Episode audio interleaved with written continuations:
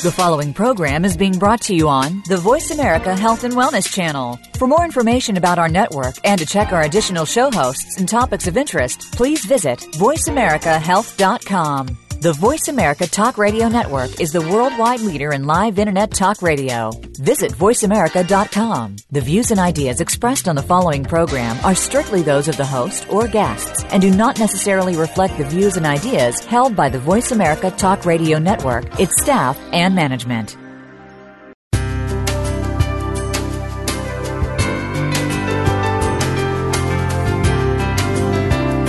Good afternoon and welcome to Frankly Speaking About Cancer with the Cancer Support Community. Your host is Kim Thiboldeaux, President and CEO of the Cancer Support Community.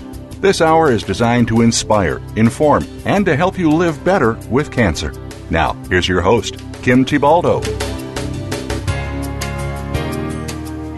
Welcome to Frankly Speaking About Cancer, an internet radio show that focuses on informing and inspiring people to live well with cancer. I'm Kim Thiboldeaux, President and CEO of the Cancer Support Community. The wellness community and Gilda's Club have united to become the Cancer Support Community, one of the largest providers of cancer support in the United States and around the world. Our services are offered at more than 100 locations worldwide and online at www.cancersupportcommunity.org. Now, if you don't already agree with me that boxer Danny Jacobs' story will make the list of the top 10 most memorable moments of 2014, you will by the end of this show. Uh, who can forget the image of Danny standing in the ring, hands raised in victory, cheered on by thousands at the Barclays Center, having just become the WBA middleweight champion? But this alone is not what makes the moment notable. You see, in 2011, Danny was diagnosed with an aggressive bone cancer called osteosarcoma. It caused partial paralysis of his legs and damaged nerves in his spine. Doctors didn't even know if he would ever walk again. So Danny is not just a WBA champion; he's also the first cancer survivor to win a major boxing uh, championship. Uh, I, am thrilled to have Danny as our guest today. I want to tell you just a, for a minute or two about his cancer journey. Um, Danny uh, grew up in Brownsville, one of the toughest neighborhoods in Brooklyn, New York. It's known as the Wasteland. Having an older brother and living in Brownsville made fights a part of everyday life for him. Danny started boxing when he was 15. As an amateur, uh, he was an alternate for the U.S. Olympic boxing team for the 2008 Beijing Olympics. He also won four New York Golden Gloves championships. In 2007, he officially went pro, signing with two of the most influential figures in boxing Al Haymon, Floyd Mayweather Jr.'s manager, and Oscar De La Hoya's Golden Boy Promotions. Danny is the current WBA middleweight champion and former NABO and NABF middleweight champions. Welcome to the show today, Danny. Oh, thanks for having me. Such a great intro. I really, really, really appreciate it. And it's such an honor and privilege to be on. Thanks for having me. So, um, I just want to uh, jump in. I've got a few few questions to get us started, Danny. I, Danny, I know that osteosarcoma is a rare uh, bone cancer, our listeners, you know, may not be familiar with its symptoms. We're going to go maybe, uh, you know, back in time a little bit um, to see what led to your diagnosis. But you know, I have a good friend with uh, Parkinson's disease, and he says that a year before his symptoms were visible, his granddaughter had remarked that it took him a long time to count out some money that he was giving her, and he said to me, in hindsight, that was really for him the first design uh, sign of the of the disease of of, of Parkinson's. As you look back um, Danny. Can you tell us about what were those first symptoms for you? What really led you to, to, to, to go into the doctor? Take us back to the uh, to, to a couple years ago when, when this started. Well, see, the thing is, you know, going back three years when I was diagnosed, I didn't realize initially that um, I had cancer. You know, the symptoms were just weakness of the legs, uh, below the waist, below my navel.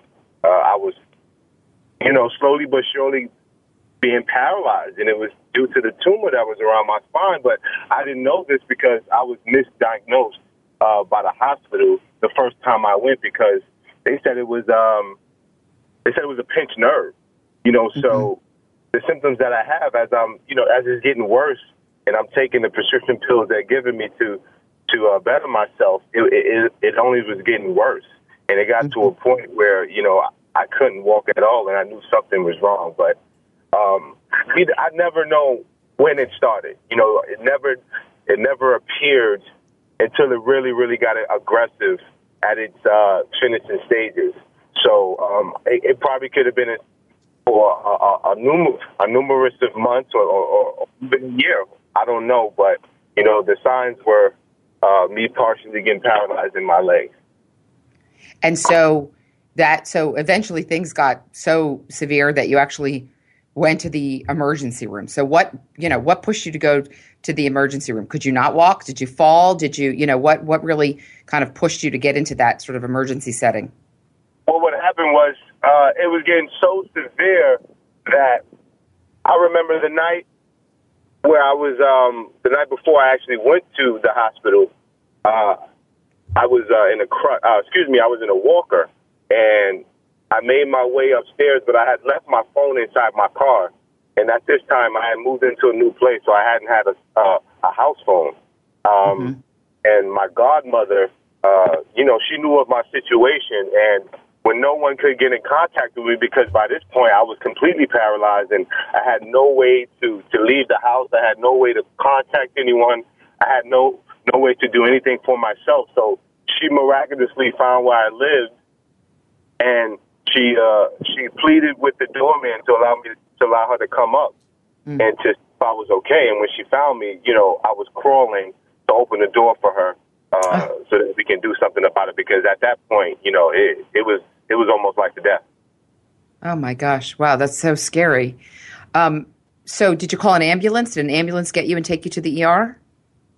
Yeah, we called. Um, actually, she drove me to the um, to the neurologist, and the neurologist uh, called the ambulance. But when I got to the neurologist, when she see my situation, she immediately called the the ambulance because she said a patient of hers had the same situation a couple years back, and that mm-hmm. patient didn't make it. So she said we needed to have immediate surgery, and uh, we got the, the the emergency MRI, and they found this tremendous tumor uh, growing around my spine. And so you went into the emergency room. They ran the test. They found the tumor, and then what did they tell you? That they had to do surgery? They told me that um, it was a massive tumor that was um, growing at such a rapid pace. And it was even, they took two MRIs uh, three hours apart and, or a couple hours apart, and they said that it was still growing from the the the, the uh, photos that they had of the tumor. They said it was growing so fast, so they said they had to do an immediate, and within a couple hours, I was under the knife. Mm, mm, mm. So they uh, removed the tumor after you came to what did they tell you what did they tell you they found and what did they tell you was going to happen next and what was the prognosis well they told me first off they told me that uh, it was benign and i think um, that was due to my godmother who was uh, my proxy she she told them that it would be too much for me mentally to know at that particular point in time that it was cancerous so they all told me that you know it was benign and that the only thing I had to do at that point uh, was just learn how to walk again, go through physical therapy, and uh, you know, try my best to get better from from that point. Mm-hmm. Mm-hmm. And so, so, at what point did you find out that it was actually cancer, Danny? I would say about uh, two to three weeks later, after I completed my, uh, which was a mirac- miraculously uh, fast therapy that I had in a Metropolitan Hospital in the city. I only stayed there for about two weeks, and I was scheduled to stay there for a month. So, um, you know, I was very blessed and fortunate to to have a fast, rapid recovery. But once I got out of the hospital, uh, I got a phone call from my doctor and my godmother, and they was explaining to me how um, I had to get radiation treatments, and you know, that was the last thing in my mind because you know, here I was thinking the only thing I had to do was just get better, walk again, learn the process, and you know, from that point, I didn't think you know it was cancerous. So when they told me, I just I started crying, and the first thing that came to my mind was just my son and my family, and you know how this could affect everyone. You know, my grandmother, who was the closest thing to me in my life, who passed away two years previously to cancer. Uh, that's the first thing also that came to my mind because you know, I thought it was hereditary. You know, I thought I could possibly pass it down to to my children. So it was a sad point for me to to figure out that I had cancer. And so, so what were the next steps really from there, Danny? You were going through the rehabilitation. Now they told you you actually had to have radiation. You had to have treatment. Um, was your condition really continuing to improve at that point? Um, you know, once you were getting to the point where you were starting radiation, you said you got quickly through the physical therapy. Were you feeling good in your mind? Were you saying, "Yep, going to get better, getting back to boxing," and that's that? Well, um, I remember having a, a roundtable meeting with all the doctors and physicians, and they said that it was probably the, the, the possibly not possible for me to ever box again. And after having them tell me that, you know, that completely switched my whole mind frame around. At one point, initially, when they told me, I was completely sad. You know, I thought my life was in my career and everything I worked so hard for, uh, you know, just completely went away in the, the blink of an eye. Um, until I started getting the courage and as I started to progress in, in, in, in therapy, I started to see that there was a chance. And, you know, eventually I started to believe one day I'll be able to do the things I love to do and I'll be able to walk properly again and I'll be able to hold my son and, and eventually box, which I did. And so initially in your mind, obviously you get this news, they tell you you might not even be able to walk again. So you were, I, I, I imagine at that point you were pretty much at a, at a, at a low, maybe the lowest of the low. Oh, absolutely. I, I remember countless of nights crying inside the hospital, feeling lonely, feeling like, um, you know, why me? Why, why, how could this ever happen to me? Um, I just felt lost, you know, having something that I worked so hard for and dedicating and sacrificing, uh, my whole teenage, my life, my whole life, you know, I, I just, it was a low point for me because I just couldn't process in my mind how this can be possible for me not to be able to do what I love to do. And do you you remember, Danny? We've got a couple minutes until our, our first break here, but do you remember the the time or the sort of feeling when that started to turn around, where you came started to come out of that low spot and thought, "Gosh, you know what? Maybe I am going to get back to a normal life, and I'm going to be able to walk and be with my kids, and maybe even box again." Do you remember feeling sort of an emotional turnaround? oh, absolutely. Uh, I, I get tingles and chills just thinking about it even now. uh, I remember, you know, my girlfriend and and my godmother and, and everyone close to me at that point when I was just starting to learn how to walk again.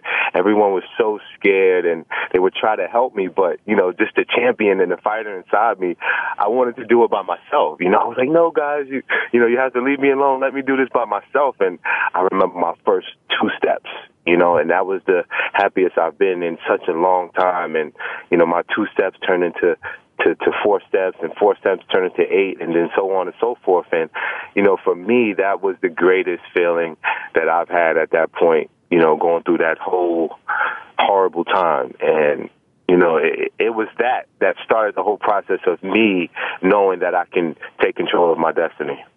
Mm, mm. Gosh, that's really powerful stuff, Danny. Um, we uh, we're going to take a quick break here.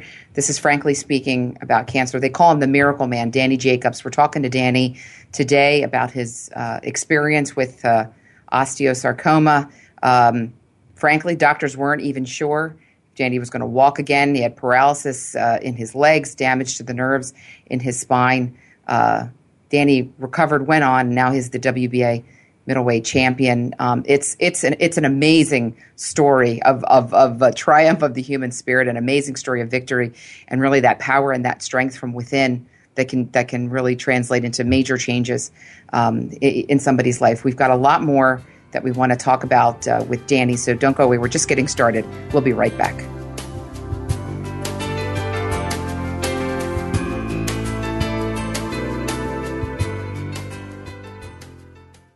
Effective cancer treatment requires more than just medication or surgery.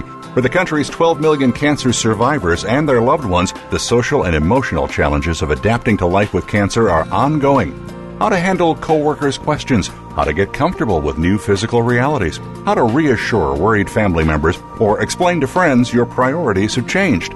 The cancer support community is ready to help by providing free counseling, education, and hope for survivors and their caregivers. Whether online or at over 100 locations around the world, the cancer support community is ready to offer the support you need to live a better life with cancer. For more information on support groups, publications, nutrition, exercise programs, and more, call 1 888 793 9355 or visit us online at www.cancersupportcommunity.org. That's cancersupportcommunity.org. The Cancer Support Community, a global network of education and hope. People living with breast cancer often find it difficult to ask for help, and many of the people in their lives want to help but don't know how. During National Breast Cancer Awareness Month, Cancer Support Community is proud to support Meal Train sponsored by Magnolia, which utilizes mealtrain.com, a free shared online calendar to streamline the process of giving and receiving meals for families coping with breast cancer. Help us reach our goal of 1,000 new breast cancer specific meal trains this October. To learn more, visit mealtrain.com slash MMT and enter the code Magnolia B or visit us at cancersupportcommunity.org. Cancer. It's a lonely word. Terms I don't understand. Choices I never thought I'd have to make. But there is hope and help. Support from cancer survivors. Links to research and clinical trials. Help with finances and access to care. All behind you at Breakaway from Cancer, created by Amgen to empower cancer patients. The cancer support community is proud to be a partner of Breakaway from Cancer. Your life, your health, your network. You're listening to Voice America Health and Wellness.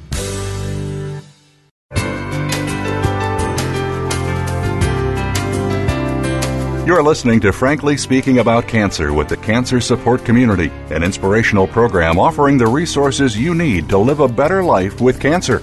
Now, here's your host, Kim Thiboldeaux, President and CEO of the Cancer Support Community. Welcome back to Frankly Speaking About Cancer. Today's episode is being brought to you in part by Celgene and Eisai. I'm Kim Thiboldeaux. We're talking today to Danny Jacobs. He's the current WBA middleweight champion and a cancer survivor. In 2011, after an initial misdiagnosis, Danny was diagnosed with osteosarcoma, an aggressive form uh, uh, of cancer. In fact, doctors did uh, didn't even know if Danny would walk again uh, after his surgery, after removing a large uh, uh, a large tumor. So, Danny, having finally um, you know diagnosed your condition, you said that that next steps. Let's just take this sequentially a little bit. Next steps uh, the doctors said, "Look, Danny, it was cancer. Um, now we've really got to get you into some treatment. We're going to start radiation." So, tell us a little bit about that. How long did you have the radiation? Were you continuing? Could you walk at that time? Were you continuing with physical therapy at that time? Well, by this time, uh, three weeks out before I got out, the, uh, after getting out the hospital, uh, they scheduled me to go to therapy at a, at a local uh, uh, therapy place that you know, to get better and to be able to structure my legs and be able to do it the proper way. Um, but getting out after, you know, maybe two, three sessions into doing the therapy, you know, I learned, I felt like I've learned everything they wanted me to do. So I kind of went to the gym and done mm-hmm. my own therapy. Uh, but during that time, even still, I had to get radiation. So, uh, getting 25 counts, you know, wasn't easy. It was, it was, wow, it was a very hard time for me. What it done, uh, it just completely turned my moods around. You know, took my appetite away, made me feel drained. Mm-hmm. It made me feel just low, and you know, I didn't want anyone around me. I wasn't in the best moods, you know. So, going through the therapy was probably the hardest time. So, I think I was looking uh, for my thrill and to be happy and just to, you know, be me. That's why I went to the gym. So that that that was your home basically. That's where you you've really felt at home and the most comfortable.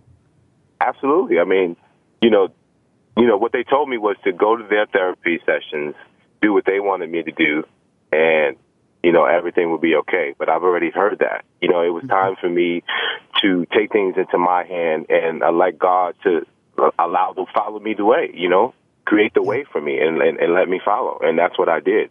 Um, the, the, the gym was a safe haven for me. You know, it was where I can be happy. It was where I had my friends and everyone who shared the passion with me. Know, it was a it was a comfort. And going through the cancer and the radiation, you know, that was my escape route. So that so so that was sort of like your your own support group. You said, "All right, I'm I'm going to the gym. That's where my guys are. They know me. That's where I'm the most comfortable. So that's where I'm going to find really some support." And and that sounds like that really uplifted you.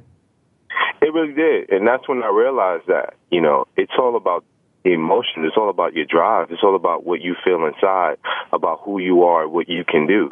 Because if I would have sat back and you know done the things and the doctors told me to do, or if I would have allowed myself to let them tell me what I can't do as far as living my dream and one day stepping back in the ring, then I would have allowed that to overcome me, and who knows where I would have been. You know, I, I probably yeah. wouldn't have been been able to walk again. So it's all about that determination that I had and that drive, and most importantly, the faith that I had. And you know, I think Danny, because you're an athlete, you know, you're obviously very, you know, attuned to your body. You had spent all these years training, you know, and investing in that. So, do you think that that that that made the diagnosis all the more devastating because essentially it was about being physical, right? Being physically active. I mean, do you think that if you had had, let's say, a desk job, you know, maybe the impact would have felt felt different for you, but but because yeah. of that physicality for you is so much a part of who you are. Yeah, and you're absolutely right. Um, you know, what boxing has done for me is given me the the mental state to be strong and to overcome any obstacle that's put in front of me you know, I train hard and uh, I do the necessary steps I have to do to be able to overcome and have my hand raised in victory. That's how I looked at cancer. You know, I said he's not, you know, he's not going to take me down. I'm gonna knock him out, and you know, I'm gonna knock him out for the count. So, you know, that's that's pretty much how I viewed it, and you know. I was so fortunate and so blessed to be able to get better and to one day fulfill my dreams and step back into that ring. It was it was truly unbelievable feeling. Danny, take me back to let's let's go back before the cancer. Go t- tell me tell me a little bit more about your childhood and and and when you decided to to uh, you know to become a boxer and really what motivated you down that road. Well, like you said uh, earlier, that you know, growing up in Brooklyn, especially the Brownsville area, which is probably one of the worst areas as far as of you know violence and uh, just gang activities and things of that nature. So it was, it, it was very rough growing up. You know, uh, what I've seen seemed to be normal, and you know, it wasn't until where I was about ten years old that I, I, I got a chance to be a part of a program called the Fresh Air Fund, and I, and that's when they take me and you know I went to Rhode Island, and got a chance to see what life was really really was about, and you know I got a chance to stay with a family, and you know we did different things, and I got a chance to see life, and that's what inspired me to be better.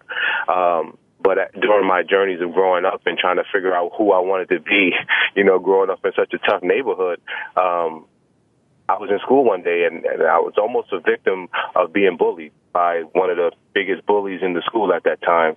And um, I stuck up for myself, but, you know, we all got in trouble and we got home and, you know, our parents disciplined us and told us that, you know, it's not the right way to go about things. So I said, you know what?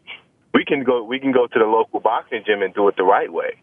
Mm. And, you know, that's what we did. So we we did it the right way. We went down to the gym and we settled our differences um, in the right way. But little did I know, I fell in love with the sport. You know, it was something that I found that I enjoyed and that kept my kept me off the streets. And I found myself um, learning that if I got better, that it can allow me to travel and you know possibly make the Olympics team. So it was one of those things for me boxing was one of those things for me that was just, like I said before, my safe haven, and it took me away from all the negative things that was just around me. And was there somebody in the boxing gym or somebody around you who saw you in the ring and said, "You know what? I think this kid's really got, I think this kid's really got something. You know, I think this kid could really go pro." Yeah, it was um it was my trainer actually. My mm-hmm. trainer who passed away about a year ago. Um mm-hmm. he he was my number one trainer from when I started to a year ago. You know, uh, suddenly he passed away from diabetes um, last year. But mm-hmm. you know, he was the guy that saw me, saw my talents, um, saw a good kid with great potential, and he molded me into being uh, a very strong, humble, and and champion in and out the ring. And uh, you know, I credit him to a lot as far as me being the man that I am and overcoming the things that I have in my life. Mm, mm, mm. You know, Danny, t- you, you, you mentioned along our conversation a couple different points of family and others around you who've supported you. Can you tell us a little bit about your family? You talked about your godmother. Tell us about your your your kids. Tell us about that other sort of support system around you, aside from the guys in the gym and that safe haven. who else was around you that was really helping you through this? Well, my godmother, uh, she was probably the one who really saved my life. My girlfriend, she was there for my support system uh, every day. You know, uh, my my my mom, my son, and, and and my dad. You know, I pretty much have a small circle, but it's a very strong circle, and and, and it's strong enough to uh, fill any void that we need to. You know, that support that they gave me inside the hospital was tremendous because at points where I given up on myself, they was there to encourage me that everything would be okay and that I would be better and that I would one day fulfill my dreams. So, you know, having my family there, having a really good support system in life in general is just amazing because you're able to overcome so many things with people who love and truly care about you. How old how old was your son when you were diagnosed? Uh, he was um he was two at the time, or wow. he was turning three. So you know he didn't really understand what was going on at the time. So his energy was so positive because all he wanted to do was just see daddy and mm. you know come to the hospital and visit. And I would you know ride him around in my wheelchair and things like that. So it, it, you know he he really put a smile on my face and lift my spirits up inside the hospital as well as you know the rest of my family. And how about your uh, how about your boxing team? How, uh, how, did how did they react? How did the you know the team around you react? The guys around you react? You know what what was that like? Well, I think um, initially I kind of kept it away from everyone just because it was more important things for me just to get better and not really let people worry or you know put that out there in the boxing world because I didn't want uh, everyone to know it at the time that I was still trying to get better. So I kind of kept it from everyone for a while until I, you know, was able to walk again. And then I broke the news to everyone. Yeah, everyone was sad, but very supportive. You know, they didn't know if I would able to to to one day boxing again. And you know, everyone was man, it was a tough time for everyone. I just remember, you know, sharing tears and sharing emotions and uh everyone just being being there for me. You know, it was a tough time, but we all got through it. And and do you think that it was through that cancer experience and that other kind of fight that you had to fight that drove you inside to to become the WBA middleweight champion? Did you did cancer give you a kind of a whole nother drive to to, to move you to that victory? Cancer has changed me completely as a man in general. Um, when I was, this was actually two, three months before I was diagnosed with cancer, I remember talking to God and I was asking God, you know, I came across a word called meek. And God said, those who are meek will inherit the earth. And I was trying to figure out what this word meant. And, you know, at that point in my life, I was young, I was up and coming, and I had all the things that I, I've always wanted in life. And, uh, you know, I asked God about the word meek and what it means and what it is is just to, to be humbled and, you know, to, to, to really cherish life and, you know, to be respectful and, and appreciative of it. So I was allowing, I was asking God if He can show me what this means, you know, because I didn't want to be like the rest of those guys who get all the things they've always dreamed of and then completely turn around on the people who uh, who've either helped them or in general. I didn't want to be that bad guy, so I talked to God and allowed God to, you know, live through me and and, and, send me an answer. And two, three months later, I was diagnosed with cancer. You know, mm-hmm. and I remember, you know, questioning how how could this ever happen to me? You know, why am I diagnosed with cancer? Why am I paralyzed? How could God allow this to happen to me? Mm-hmm. Um, and I remember laying in a hospital one day saying, you know what? This is my opportunity to show God I'm me, to show God that no matter what my position is, mm-hmm. no matter what material things I have or don't have or my physical condition, I have life. And I was mm. grateful for just life alone. And it was such the, the emotions that I had when I realized that was so overwhelming that I cried. And from that mm. point on, I, you know, I, I completely changed as a person. I became a better father. I became more understanding, uh, a better son, a better friend, and a much more focused and determined man as far as my life mm. and career goes. So, but God, cancer was yeah. a blessing for me. That's uh, I love that, Danny. I love that message. I want to get more into that. We're going to take a quick break here. This is, frankly speaking, about cancer. We're talking to the miracle man, Danny Jacobs. We're going to take a quick break here, and we're going to be right back.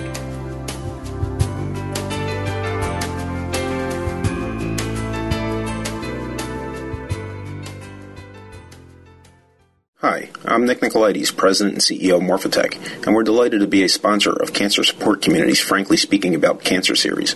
Morphotek and its parent company, Eisai, are committed to human health care, and we recognize that patients and their families are the most important participants in the healthcare process.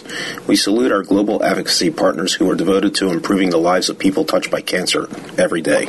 Cancer Support Community is proud to be a partner of Magnolia Meals at Home a new pilot program that aims to help patients by providing nourishing meals to households affected by breast cancer so loved ones can spend more quality time together.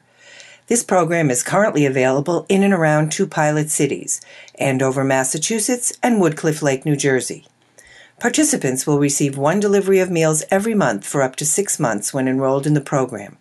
Each delivery includes up to seven meals designed to help meet the nutritional needs of people living with breast cancer and 10 meals for family members.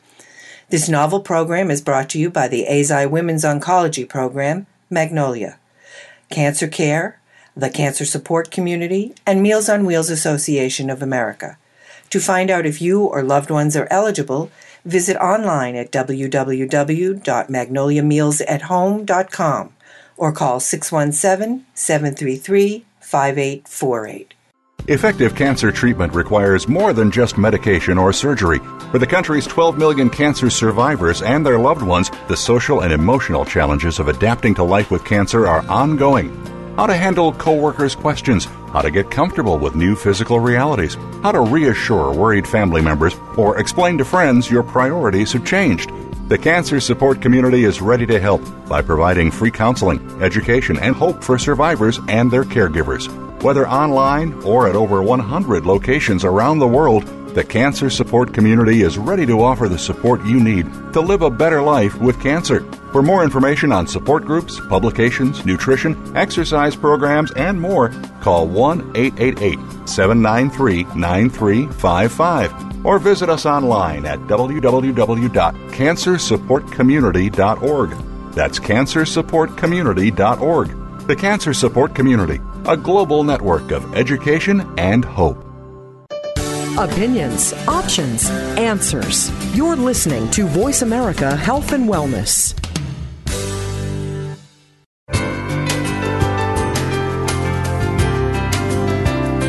You're listening to Frankly Speaking About Cancer with the Cancer Support Community, an inspirational program offering the resources you need to live a better life with cancer. Now, here's your host, Kim Thiboldeaux, President and CEO of the Cancer Support Community. Welcome back to Frankly Speaking About Cancer. Today's episode is being brought to you in part by Genentech and Morphotek. I'm Kim Thiboldeaux, and today I'm joined by Danny Jacobs. In 2014, Danny became the first cancer survivor to win a major world championship when he became the WBA middleweight champion.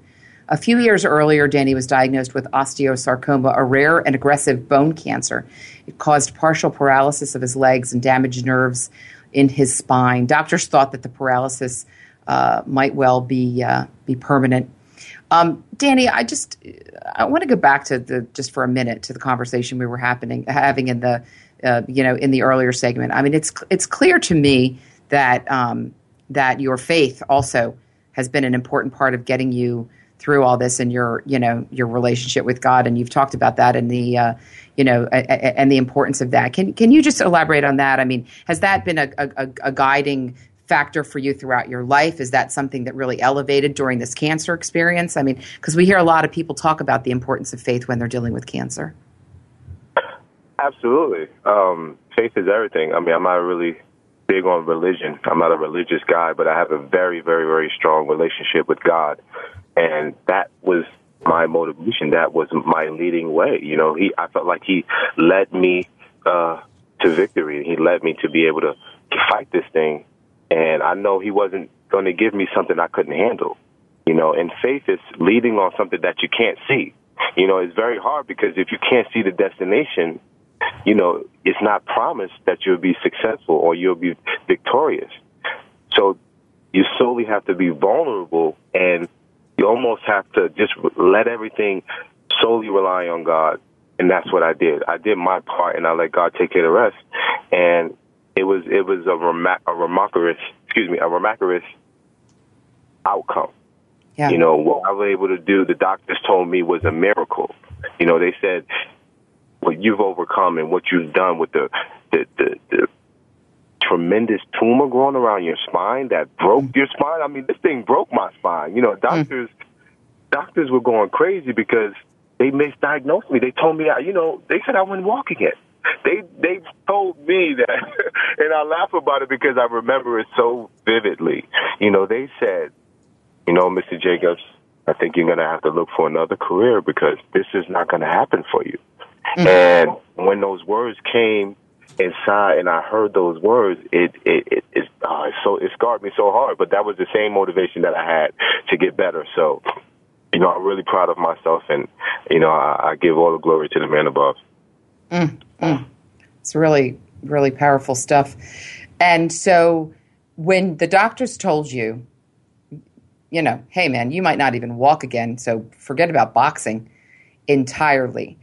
At that moment, did you you know, did you say, all right, well, I got, I got, I got to think about a new direction, or I got to think about this, or did you say in your mind, yeah, right, guys, you know, I'm, I'm, I'm taking this on, I'm going to do this. So say what you're going to say, but you don't know me.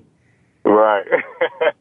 exactly, and that's well. I think initially, once he said you would not be able to box again, I think everything else from that point was like Charlie Brown. It was just like wah wah wah wah wah wah. so I didn't, I didn't quite hear anything else after that point. But no, in all seriousness, I um I use that as motivation. You know, I knew that what they was telling me was not true because it's like here I am, here I am, have boxed for ten years done it all my life, sacrificed everything that I had to become a world champion and to, to be this guy that I've always dreamed and to have someone tell me that I can't be that that that person or that I can't fulfill my dreams. It just it couldn't sit well with me and I didn't allow it to and you know the determination that I had was I really compliment myself because it really took a lot. Even to mm. learn how to walk again. That was the hardest part.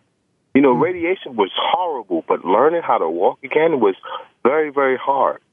You know, I was so weak, with times where I couldn't even lift a dumbbell. You know, so I couldn't see how I would get better. But that that little fire inside me allowed me to overcome. And did you say that to your medical team? Did you say, "I'm going to get back in the ring, so let's figure this out"? Yeah, and they all thought I was crazy. Yeah, they all thought that this guy doesn't know what he's talking about. Uh, we're going to say, yeah, we're going to smile and encourage him, but you know, I knew that they knew, in, I knew in the bottom of their hearts that they knew because it was too severe. My case was one of the worst cases they had in a very long time.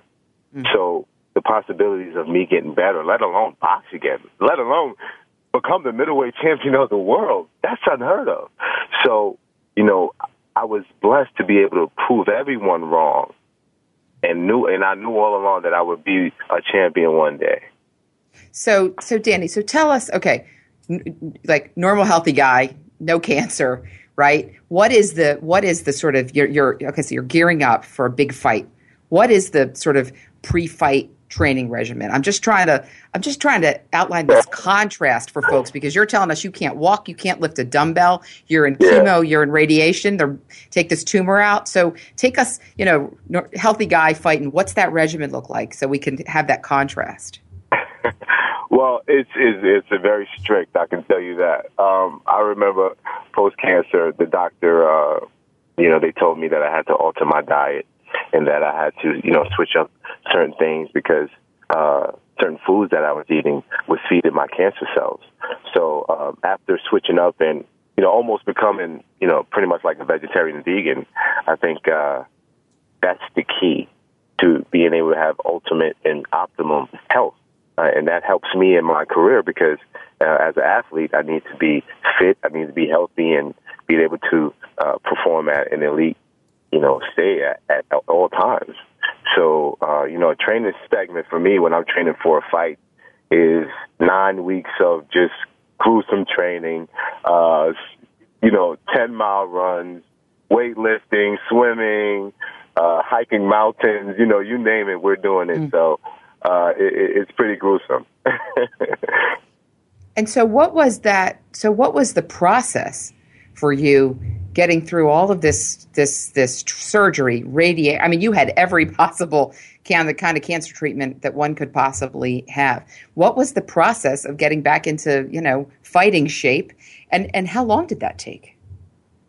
Well, I think it took about maybe a year to get back mm-hmm. into fighting shape. You know, I told myself that if uh, I didn't look good inside the gym and that I didn't feel 100% inside the gym, that I would never uh, step inside that ring and risk my life uh, on getting hurt. So uh, at the point where uh, we were training, I think it was important for me to just stay patient, uh, just to let things naturally heal on, on their own. I didn't want to really force or rush anything. Uh, I just let things take its natural course. Um, and luckily and, and fortunate for me, I was able to recover in such a rapid pace. And I remember my nerves. I remember the last stages of, of my nerves getting better. And it went from that little twitch that I used to have to eventually walking into a, a straight line. And I said, wow, you know, I, I'm finally there. And I would say about uh, three, four, five months later, you know, we were fighting for the first time in, in, in almost a year and a half, two years. Were there were there days or were there moments where you thought, "Oh my God, what am I thinking?" I, you know, I gotta, I just should be happy with walking. What am I? What am I doing here? I think it was um, the first time that I actually sparred when I, which is like actual training boxing. Uh, mm. When I got back uh, to train in the boxing gym, and uh, I sparred this little guy, and you know, I said I'm gonna start back slow. I'm not gonna box guys in the gym my weight because you know they're a little heavy-handed, and I want to risk the chance. I want to start with the little guy. Maybe I'll be able to take their punches a little bit better. But this little guy, I mean, he hit me with such a hard punch, and, and normally it wouldn't be hard, but uh, I hadn't taken a shot in so long, so it kind of shook me up, and we laughed about it later. But afterwards, I said, "Hey, do do I really want to be doing this again?" now, now I know you, you you felt like you needed to tell me what sparring is, but I have to tell you, Danny, I grew up in Philly, and I grew up with three brothers, so you know, I just want you to know I do know what sparring is. uh, you know, Danny, you've been quoted as. Uh, uh, as saying, we're coming up on a break here, but I want to ask you this question. You've been quoted as saying that being a cancer survivor gives you an edge that other fighters don't have. Describe that for me. Describe that that strength deep down inside. What is that edge that you have? Uh, for, for, for many reasons, but I'll name two. Um, number one is that cancer is the deadliest disease in the world. You know, and not only did I have that, but you know what it's done to me you know, it almost took my life away. I've seen death straight on. You know, the doctors told me that if I hadn't come in on that Friday, if I would have waited over the weekend, I would have died because the, the tumor was growing at such a rapid pace, and it would slow my heart down. So I've seen death at its door, mm. and the mental edge to be able to overcome that mm. In the way and the magnitude that I did, it gives anyone that mental edge in anyone that that ability to believe that they can accomplish anything. If I can defeat cancer, I feel like there's no man in the world that can defeat me, and that's and and, and that's and, and, and that stands for a lot because you know that shapes my mentality with any venture that I go down, whether it's you know boxing or or, or something else that I want to do inside my life. You know, mm-hmm. I will have that mental strength to be able to do it and overcome any obstacles. And I and I imagine you find Danny and, and the people that you're you know, coming across and talking to other cancer survivors, you know, obviously for you, I mean, this is such an extraordinary story that you're able to share with the world. But, you know, I know for some other folks, it is just a matter of being able to get up, play with their children or their grandchildren, maybe walk around the dining room table and get those things done. And, and I imagine that you probably see for, lo- for lots of folks, just even those little victories make a huge difference in the, in the journey. It, it, it really, it really does. I mean, when I say I'm such the emotional guy now, like everything to me in life, I appreciate. I can walk down the street and I can see a beautiful, uh, the beautiful sun gaze into the clouds through through through flowers, and, and I can be at awe and just appreciate that and be in that moment. So it's little things like that that I appreciate now. You know, walking down the mall, or walking to the mall, or, or jogging five miles when I wasn't able to walk before. You know, all these things I appreciate, and it's all due to overcoming this horrible, horrible, tremendous cancer. And you know, it was a blessing in disguise for me. Mm, mm, a blessing in disguise. We're talking to Danny Jacobs today, the miracle man. He is uh, the WBA middleweight champion. He is a cancer survivor and has overcome a, an aggressive bone cancer uh, called osteosarcoma. We're having an amazing conversation today. Danny's story is really so touching and so um, inspirational. We've got uh, a little bit more time with Danny, a little bit more conversation. We're going to take a quick break right now, but don't go away. We'll be right back. This is Frankly Speaking About Cancer.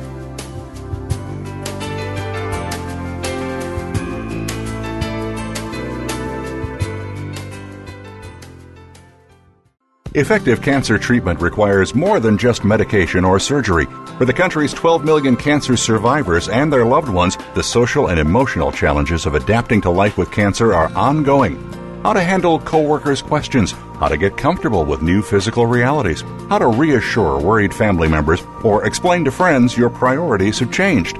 The cancer support community is ready to help by providing free counseling, education, and hope for survivors and their caregivers. Whether online or at over 100 locations around the world, the cancer support community is ready to offer the support you need to live a better life with cancer. For more information on support groups, publications, nutrition, exercise programs, and more, call 1 888 793 9355 or visit us online at www.cancersupportcommunity.org.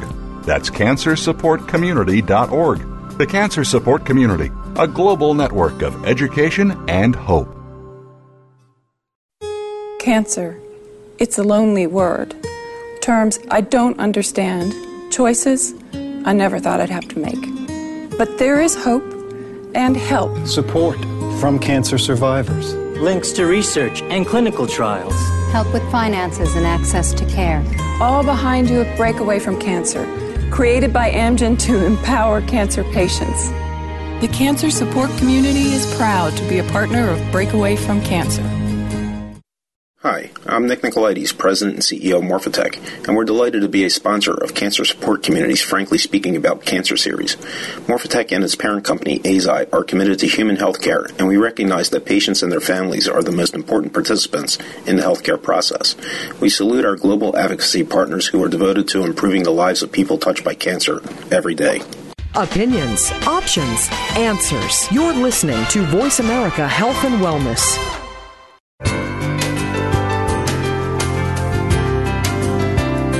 You're listening to Frankly Speaking About Cancer with the Cancer Support Community, an inspirational program offering the resources you need to live a better life with cancer.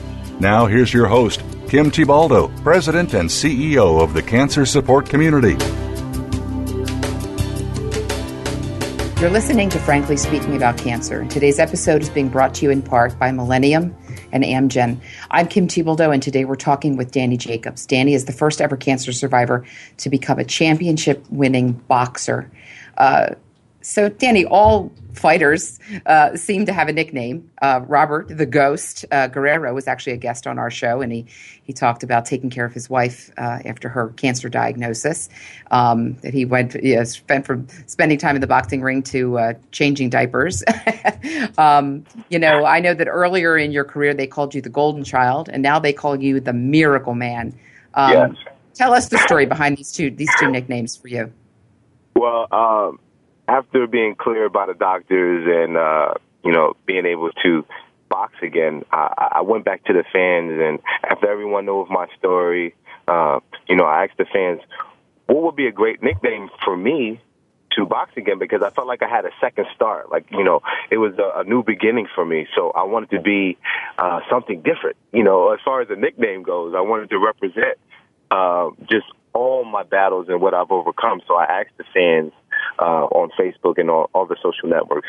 You know, what would be a good nick- nickname for me? And I gave him some options, and you know, majority of everyone said that the Miracle name uh, is the best name. You know, and they said not only because it's deserving, but you know, you've earned that name. You know, we're not going to give it to you; you've earned it. So, uh, my first fight back, and you know, hearing uh, the announcers say the Miracle Man, Daniel Jacobs, it just, you know, it, it, it sent chills down my spine, and I remember that moment forever.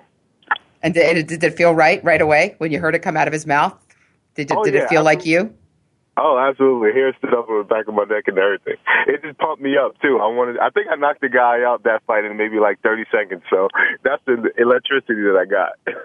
Mm, I love it. I love it. You know, Danny, when you climb into the ring, the world sees the tattoos of a ribbon and a bird on your chest that you Yeah. chose, and they see a five inch scar on your back that you didn't choose. What, what do those images mean to you? Well, um, I chose to uh, put the tattoo of the ribbon and the, the, the bird on my left side of my upper chest because it's kind of close to my heart. And what it symbolizes is the ladybird is the nickname we gave my grandmother, uh, who raised me and you know who passed away a couple years from from cancer. Her name was Lady Bird, so we we put the bird. And as far as the ribbon, you know, obviously osteosarcoma, that's the the color of the ribbon. So we kind of combined the two, and that's my logo now. You know, uh, that's what I've created. I feel like that's what represents me, and you know, I, I wear it with pride. You know, I, that's my stripes, and I didn't want to touch my scar because my scar for me was an indication of how blessed I was. I wanted, I want to be able to see it. I want to be able to know it's there, and I want the world to see it. You know, I remember a fan saying, you know, don't ever cover up that that scar with a tattoo because, you know, that's that's nothing you want to do because that's not a, a line, that's not a scar, that's a number one sign. And when he said that to me, it just, you know, I, I, I never looked back, and, and that was very special that I can view it like that, and I, you know, I have ever since. Danny, you started a foundation called Get in the Ring. Um, tell us about that. What's the mission of the foundation? Wow, Get in the ring is uh, is very very precious to me because um, I've always been the kind of kid and the kind of guy that you know love helping people and to love, especially people in my community, uh, to be able to give back and be able to support people. You know, I get a lot of support from my family and you know from fans, so I've always loved to give that back. And when I had an opportunity to uh, to start a foundation, when I was, I remember the early stages talking about it. Uh, I discussed exactly what do I want to touch, what topics do I want to touch, because I don't just want to start a foundation simply for just starting a foundation. I want to target things that are meaning to me, uh, excuse me, meaningful to me, so that I can be heavily involved and get the ultimate feedback, which is that feeling. You know, donating is okay. You know, giving back is okay, but that feeling you get when you help someone is is only tied to having something that you love and that your heart is tied to. So what I wanted to target was three things, because three things are dear to my heart, uh, which is obviously giving back to kids with cancer. Um, you know, going through that battle, I knew how emotionally uh, hard it was, financially it was hard, and, and all across the board it was hard. So I feel like if I had the opportunity to to give back to a family who's struggling or to, to someone who's struggling uh, and be able to do my part and to help someone just in a little bit in any bitty way that I can, you know, I felt like I wanted to go that route. And the other two tar- two topics that I target is bullying. Uh, you know, I think bullying is at its all time high now as far as in the schools and children can kill themselves. It's, you know, the social media is causing children to feel pressured and, you know, to not be secure of themselves. So it's at its all time high. And as a parent as well, I felt like it was kind of important to target that because, you know, I was almost a victim. And the reason why I got into boxing because of bullying. So that's also, you know, dear to my heart. Uh, and the last but not least is obesity.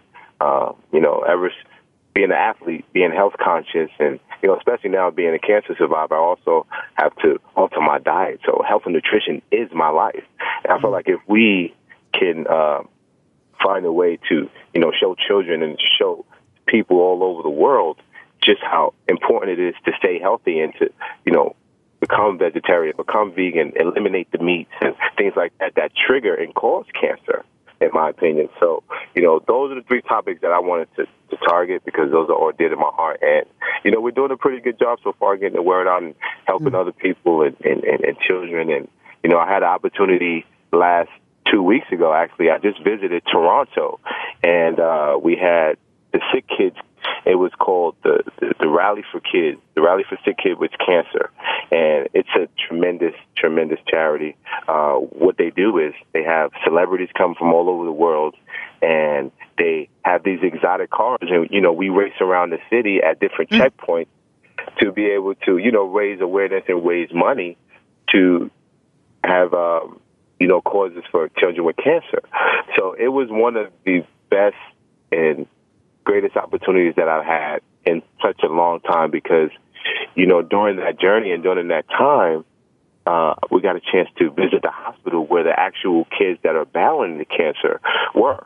So mm-hmm. I got a chance to really interact with the kids and just to see them, listen to them, hear them, to their stories, and give them hope, and you know, share my story, and possibly, you know, whatever way I can affect them and, and motivate them you know, that's what I wanted to do. But to be there was truly, truly amazing.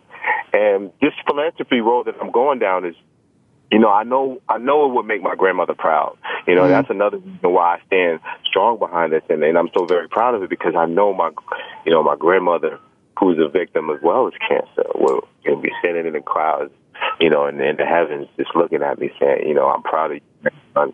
and you know, I, I couldn't see a better for you. Wow, it's f- fantastic, Danny. Um, I, I really want to thank you for coming on to the show today and sharing your story and taking the time to be with us. You're truly an inspiration, you know, not, not because you won a championship, but because you've shown us that we should fight for our dreams, for what we love, no matter the challenge or the barriers, um, you know, in front of us. Uh, I want to encourage everyone to check out the work of your foundation, Danny. I want to send folks to the website. I think it's getinthering.net. Is that right? Getinthering.net? Absolutely, yes. Thank you. Yeah, so check that out, folks. And, um, uh, you know, it's been a great conversation today. I just want to remind folks that, um, you know, here at the Cancer Support Community, we want to make sure that no one faces cancer alone.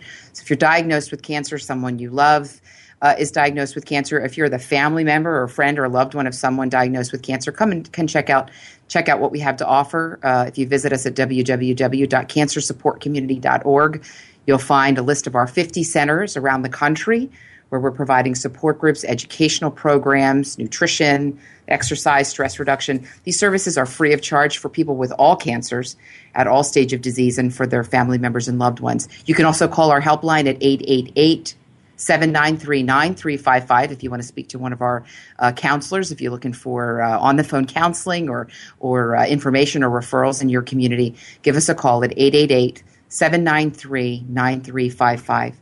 This is Frankly Speaking About Cancer. I'm Kim Thiboldeaux. And until next time, be well, do well, live well.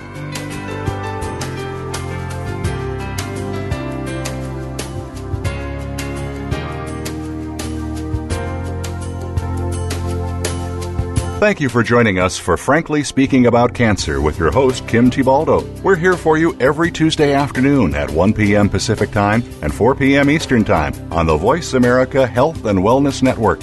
In the meantime, stay connected online at cancersupportcommunity.org. That's cancersupportcommunity.org.